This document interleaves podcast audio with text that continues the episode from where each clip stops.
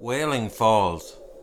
Crowley, shaking uncontrollably, packed his suitcase. Jennifer, smoking a cigarette, lingered at the bedroom door and observed him coolly. So leaving's the answer? Sweat was dripping off the policeman's brow. I saw a man who was dead. A man who was murdered in this quaint, quiet town. And he came back to life. Murdered. And he came back to life. She walked up to him and put her hand soothingly on his shoulder. He knew she was a saint. Nothing but a pure saint to put up with the likes of him. But nothing she could say or do could fix this situation. A life living in fear, in the wrong job, pushing himself beyond his own capabilities, often into a world of darkness, a world of drug dealers, rapists, and cold blooded murderers, so he could make a few bob to look after her, because she deserved it, had finally pushed him over the edge. The town had blown what little was left of his rational mind, and blown it to the festering wastelands of hell. Can't you see? I'm losing my sanity here. The little bit that's left of it. I'm seeing the dead walk the earth. Maybe you need to stay and face those demons. He broke down crying. They are no longer in my head, love. These demons are no longer in my head.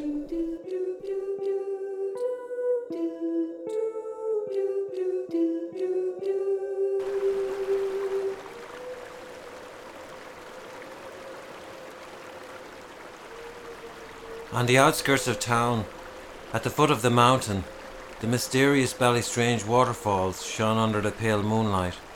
It was one of the most peaceful and solitary places. Indeed, few knew of its whereabouts. Maeve sat by the banks, watching her reflection in the playful waters and combing her long flowing locks. She stiffened on seeing the reflection of a figure standing over her.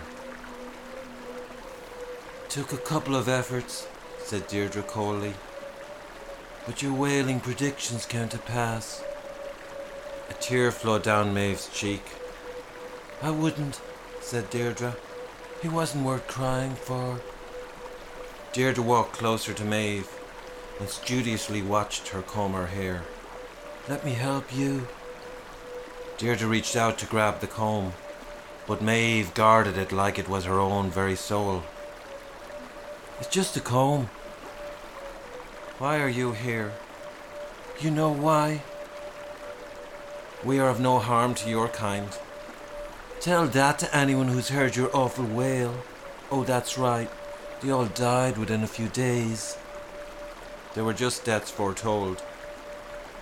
Banshees only belong in old wives' tales and stupid old folklore, not in our real world. Please just leave us in peace. There was silence between the two women before Deirdre spoke again. My father was an art collector. As a young girl, I travelled the world with him to China, to Africa, to Egypt. He dedicated his life to salvaging the great antiquities of the past. He saved them from the robbers and the looters and the barbarians. He too would have loved to have been left in peace. But I saw him die before my eyes and it was anything but a peaceful death. I'm sorry about your father. Would you wail for a man devoured by a loathsome demon with the body of a lion and the head of a. She was guarding the pyramid and its artifacts. She was a murdering fiend, screamed Deirdre. With vengeance dancing in her eyes, Deirdre tackled Maeve for the comb again. No, please. More people could be heard running through the bushes. Maeve looked around anxiously to see two of Deirdre's young cohorts, Dervla and Declan, our numbers four and five to be precise, emerge from the forest. Ah, my hairdressers. Maeve made a run for it, but the demon slayers jumped on her, knocking the forlorn banshee to the ground. As she fell with a thump, she lost the grip of her comb. She reached out to grab it, but Deirdre stepped on it. Deirdre then pulled Maeve's beautiful long hair her long flowing locks. She pulled the fair hair violently, as if to rip each strand of goldenness out of her head. Such fine hair. Deirdre then swung her cleaver and chopped off the beautiful hair in one sweep. Maeve emitted a piercing wail like another worldly animal. Silly me, said Deirdre, for thinking you'd lose your wailing powers with your hair. Deirdre picked up the comb with great satisfaction. You see, I too know when the hour of death is upon us. Deirdre abruptly broke the comb over her knee. A great wail echoed all around the hills, the forests, and the lakes, and then softly faded into nothing. Soon there was only stillness. Even the waterfall was silent.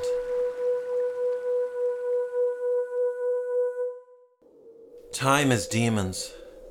Shifra tended to Turlock's wounds on the hill of Knocknashee. Why is Daddy all cut? asked Kieran. Because he was working too hard on his computers, said Kelly. But computers can't harm someone, can they? asked Kieran. Oh, yes, they can, said Kelly. Children, isn't it late for you to be out and roving about? said Turlock, trying to hide his annoyance. Shifra smiled as she watched them playfully run away. The fairy changelings were fired, she said. Those girls who find it hard to hold down a steady job. They were not without talent.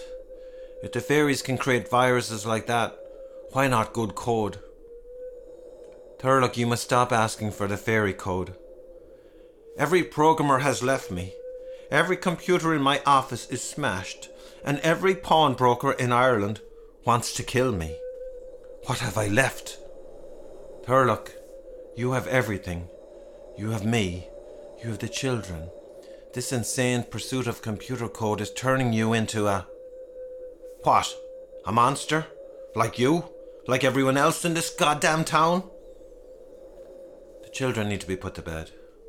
She turned and walked away. He followed her. I will pay whatever price. Let my soul be damned. Shifra did not answer and disappeared into the night. He called after her, but there was no reply. He eventually heard someone in the distance shouting out his name, a man's voice. Cecil struggled up the hill. He was deeply out of breath and in a terrible state of panic. Turlock, you must come.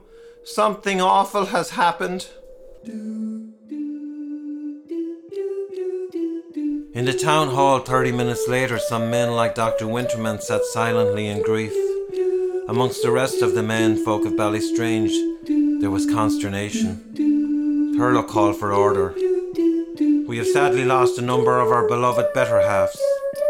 But we have nothing to fear, gentlemen. The curse can only be lifted when each and every one of our women folk have been slain. He held up some old scrolls. It says so in the archives. She's already got mine, said William Swift, rubbing his teary eyes. The words in mine began to echo all around the old town hall. She's killing them all one by one, said Cecil. She's the righteous stranger the prophecies warned us about. More pandemonium broke out in the town hall. Turlock appealed for order. Be that as it may be, even the most talented demon slayers does not have the wisdom to destroy every demon. Few men looked convinced. We should kill her, said one man. Yes, hire a sniper and take her out, said another. Violence is never the answer, said Turlock. Listen to me. She can only win if she wipes out every woman in this town. She's well on her way, was the reply. Well, it's time we made things a little more difficult, said Turlock. Tony, do not let your wife shape shift into any vulnerable little animal, not even a mouse. Curb her criminal activities until we rid ourselves of this witch. If you say so, boss. Cecil, you must guard your wife's cloak now like never before. She will never find it. Of that you can be sure. She's got a gorgon, a vampire, and a banshee, said Turlock. She'll slay no more demons in Ballystrange.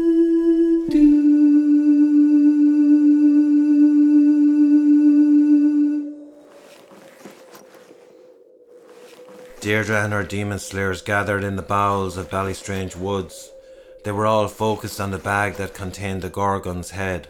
Something was moving inside. Why is that awful head not dead? Do I pay you to be so inefficient? It seems it won't completely die until they are all destroyed, said Dervla. Deirdre walked over to the bag and gave it a ferocious kick. Come on then, she yelled to her young team of passionate slayers. Time is demons. Slay them all.